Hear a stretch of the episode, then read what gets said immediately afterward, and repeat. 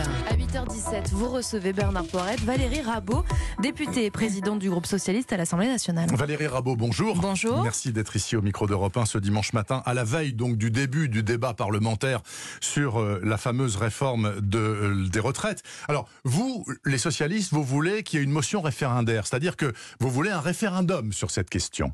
Vous l'obtiendrez Vous avez une chance de l'obtenir Alors, on va reprendre les choses. Nous, nous voulons un débat à l'Assemblée nationale. Le groupe communiste. Macron dit ça fait deux ans qu'on débat, maintenant ça suffit. Bah, il a débattu tout seul. Hein. Bon. Et puis, euh, s'il n'en était pas au point d'inventer un indice pour revaloriser Oui, pour les retraites qui Mm. n'existent pas, enfin, je peux vous dire que cette semaine, il a félicité les députés d'être des amateurs. Ouais. Sur cette loi euh, pour les retraites, sur cette réforme des retraites, on est en plein dans l'amateurisme. Donc là, pour le coup, c'est bingo. Donc nous, ce que nous voulons, c'est un vrai débat à l'Assemblée nationale, que nous puissions montrer aux Français euh, ce qui cloche, parce qu'il y a quand même, même si vous êtes d'accord avec le régime par points, elle est mal boutiquée. Hmm. Donc à la fin des fins, un certain nombre de nos concitoyens vont se faire avoir. C'est ça Oui. que nous voulons mettre en exergue cette semaine. D'où les 41 000 amendements. Enfin bon. C'est pas nous qui les avons déposés. Nous en avons déposé 600. Donc c'est pas 41 000. Ça, c'est le premier point. Le deuxième point, le groupe communiste a proposé euh, qu'il puisse y avoir un, un- demander un référendum Oui. en disant comme ça concerne tous les Français euh, et puis pour des années, euh, pour de très longues années, y compris ceux nés avant 1975, Oui. qui vont être concernés par le régime transitoire. Dès le 1er janvier 2022, le groupe communiste a proposé qu'il y ait un référendum. Nous soutenons cette initiative. Voilà. Donc ça, que les choses soient très claires. C'est pas nous qui sommes à l'initiative de ça, c'est le groupe communiste et nous la soutenons cette initiative. Mais alors, pour qu'il y ait référendum, ce qui peut Pour intéresser le plus grand nombre, il faut, qu'il y ait, non il faut y ait 58 députés qui déposent ce qu'on appelle une motion référendaire demain. Le est, les Donc communistes nous en ferons partie et je pense que le est. Hum. Et, à l'issue de ça, il y aura un vote pour dire si euh, oui ou non on peut déclencher un référendum. C'est-à-dire que toute l'Assemblée nationale vote. Je ne vais pas vous mentir à ce micro, je pense que ça a peu de chances d'aboutir, mais nous voulons quand même que euh, soutenir cette initiative parce qu'encore une fois, cette réforme des retraites, elle concerne tout le monde. Alors Tout si ça monde. marche pas le référendum, la France insoumise dit motion de censure.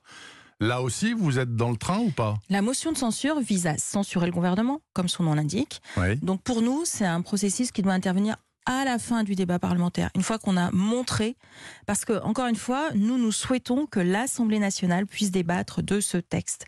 C'est aussi pour ça, et ça vous aura échappé, que nous avons lancé la semaine dernière une commission d'enquête parlementaire. Alors je sais que tous ces trucs-là, c'est un peu techno, je Oui, mais l'entends bien, mais une commission d'enquête parlementaire, ça donne le pouvoir au Parlement d'aller faire des saisies dans les ministères et d'interroger sous serment, c'est ça qui est important, sous serment, l'ensemble des acteurs de cette réforme. De leur dire, euh, euh, vous aviez dit ça, c'est bien vrai, et puis, bon, quand c'est sous serment, c'est un peu plus sérieux quand même. En tout cas, c'est un peu plus compliqué de mentir. Donc ça, nous l'avons déclenché parce que chaque groupe parlementaire à l'Assemblée nationale, une fois par an, Mhm. peut avoir déclenché une commission d'enquête. Eh bien, nous, cette commission d'enquête, nous la mettons sur ce qu'on appelle l'étude d'impact, c'est-à-dire qu'est-ce qui va se passer vraiment avec cette réforme. Alors, on espère avoir des résultats extrêmement concrets parce que ça intéresse vraiment tout le monde, et y compris tous les auditeurs de ce sûr. matin. Euh, Madame Rabault, au final, visiblement, euh, ça commence à échauffer les oreilles au moins du président de la République qui dit ça n'a que trop duré, il faut que ce truc-là soit euh, adopté avant l'été. Donc, commence à monter l'hypothèse du 49-3, que vous avez d'ailleurs utilisé, vous les socialistes, trois fois en 2016 pour faire passer la loi Enfin, travail de Madame El Khomri. Le gouvernement Valls a utilisé. De l'époque, mais enfin, Oui. c'était les socialistes en Oui, l'occurrence. voilà. l'époque. Donc trois fois le 49-3 en 2016. Ce coup-là, ça, ça légitimité le 49-3 À vous entendre, non. Il faut Non, pas. Le non, 49-3, mais- c'est mal. Vous vous rendez compte Vous vous rendez compte Bah quoi À chaque fois que les 49.3 étaient utilisés précédemment, notamment par Michel Rocard, c'était sur des sujets vraiment très limités. Là, on parle de tous les Français. Mhm. Donc ce serait vraiment, je pense, un aveu. c'était tous les Français. hein. C'était oui, mais c'était pas une bonne chose. Mhm. Pas plus que le 49.3 sur la loi Macron. Donc tout ça, je vais pas vous mentir, c'était pas une bonne chose.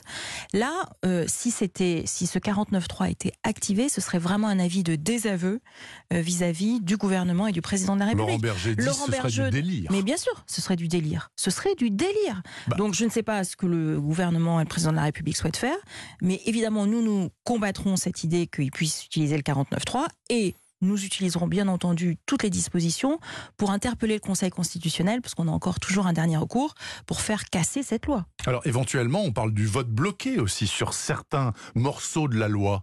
Donc là, c'est pas pour l'ensemble, mais ça pourrait être utilisé aussi le Ah gouvernement. oui, alors c'est pas tout à fait la même chose. C'est-à-dire un vote bloqué, c'est-à-dire que vous débattez des, des articles et des amendements et vous faites le vote à la fin, Ouais. euh, en les appelant. Bon, c'est, ça reste quand même un processus démocratique. Il faut pas arrêter, il faut pas confondre Pas avec le pareil. 49.3. D'accord. Ça n'a rien à voir. Ok, en tout cas, le 49.3, pour le moment, euh, dit la ministre du Travail, c'est pas à l'ordre du jour, mais pour le moment, dit-elle. hein. Donc euh, peut-être, vous, vous, vous imaginez que ça peut se finir comme ça, Valérie Rabault?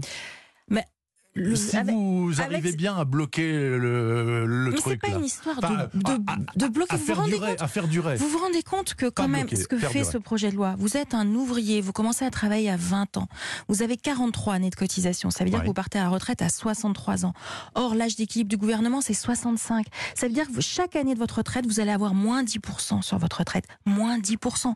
Par contre, vous êtes un cadre, vous avez fait des études, vous commencez à travailler à 24 ans. Vous cotisez 43 ans, comme l'ouvrier que je viens de citer. Vous partez à la retraite à 67 ans. Là, vous avez un bonus. Vous trouvez ça normal? Ben moi non. Voilà, je vous le dis franchement, moi non. Donc toutes ces questions-là, c'est ça que nous voulons mettre sur la table, y compris pour euh, les femmes. Le gouvernement nous dit, mais les femmes sont les grandes gagnantes.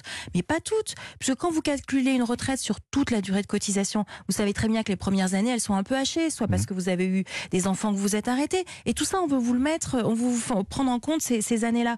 Donc ça, ce sont des vraies questions. Encore une fois, ce projet de loi, il faut aller dans le détail si on veut pouvoir déterrer toutes les choses trappes qu'il contient. Donc c'est mal boutiqué, comme vous disiez. C'est mal boutiqué, Madame Rabot. Euh, juste, euh, quand même, euh, parlons euh, des municipales. Parlons de l'affaire Griveaux. Je vous demande pas une exégèse de l'affaire Griveaux, mais quand vous avez découvert ce truc-là, vous avez pensé quoi, vous, député de la République? Ben, je, je- je- comme tous les Français, je suis tombée des nues. Enfin, je crois que ce ne serait pas un mystère de le dire. Puis il y a beaucoup de questions qui se posent. Comment une vidéo peut rester comme ça pendant 15 jours? Enfin, voilà, je, je- je- je n'ai pas ni les tenants, les aboutissants. Je suis évidemment tombée des nues. Vous imaginez que, c'est un coup des gars du Kremlin, ça, ou c'est un cinglé tout seul dans son coin qui a mais, fait ça mais comment voulez-vous que je le sache? Je n'en sais absolument rien. Voilà, moi Ouais. je voudrais juste avoir un mot pour la famille et les enfants euh, qui se retrouvent mis en pâture dans des, des questions qui, qui ne les concernent évidemment pas. Euh, Valérie Rabault, encore un mot. Nos confrères du Parisien disent qu'ils ont vu euh, sortir du bureau de M. Macron un certain Manuel Valls il y a quelques semaines qui venait dire bonjour à Macron. Bon, Mhm. euh, ils se sont écharpés tous les deux quand ils étaient au gouvernement. Vous imaginez que M. Valls veut quitter Barcelone et revenir ici? Vous, Il a une place? pas, il, a, il a beaucoup voyagé en Europe, Monsieur Valls.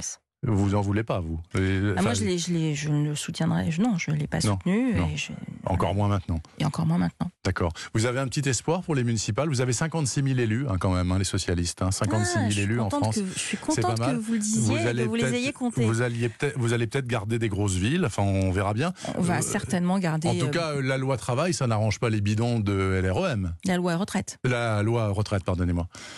Écoutez, nous, nous Vous avons. allez tirer un petit marron non, du feu, non il y a, mais c'est pas une histoire de tirer les marrons du feu. C'est de dire que avec la droite, nous sommes la force politique qui avons le plus d'élus sur le territoire. Ça, c'est une vraie force parce qu'un maillage territorial, c'est un vrai levier politique. Donc, évidemment, ces municipales sont très importantes. Je ne veux pas vous mentir. Évidemment, nous avons de bons espoirs. Je ne vais pas vous mentir non plus. Et évidemment, nous essayons de faire en sorte que ça fonctionne. Par exemple, moi, je suis élu, enfin, je suis dans ma circonscription, il y a la ville de Montauban. Et bien, à Montauban, nous avons réuni toute la gauche, euh, sauf la France Insoumise, mais toute la gauche, les Verts, le PC, le PRG, le PS, Place Publique, euh, l'ensemble, Génération, l'ensemble des composantes pour dire que se réunir, c'est vraiment donner aussi un gage vis-à-vis des électeurs et c'est prendre nos responsabilités. En tout cas, c'est l'espoir aussi de la République en marche de se réunir à Paris pour battre Madame Et Hidalgo. se réunir toute seule. Oui, c'est ce qu'ils ont dit en tout cas hier. En tout cas, ils cherchent toujours le successeur de Monsieur Griveaux. Merci beaucoup, Valérie Merci à Rabault, vous. sur Europe 1 ce dimanche matin. Bon dimanche à vous, Madame, et À puis bon aussi. débat parlementaire à partir de demain. Je vous donc, hein. remercie.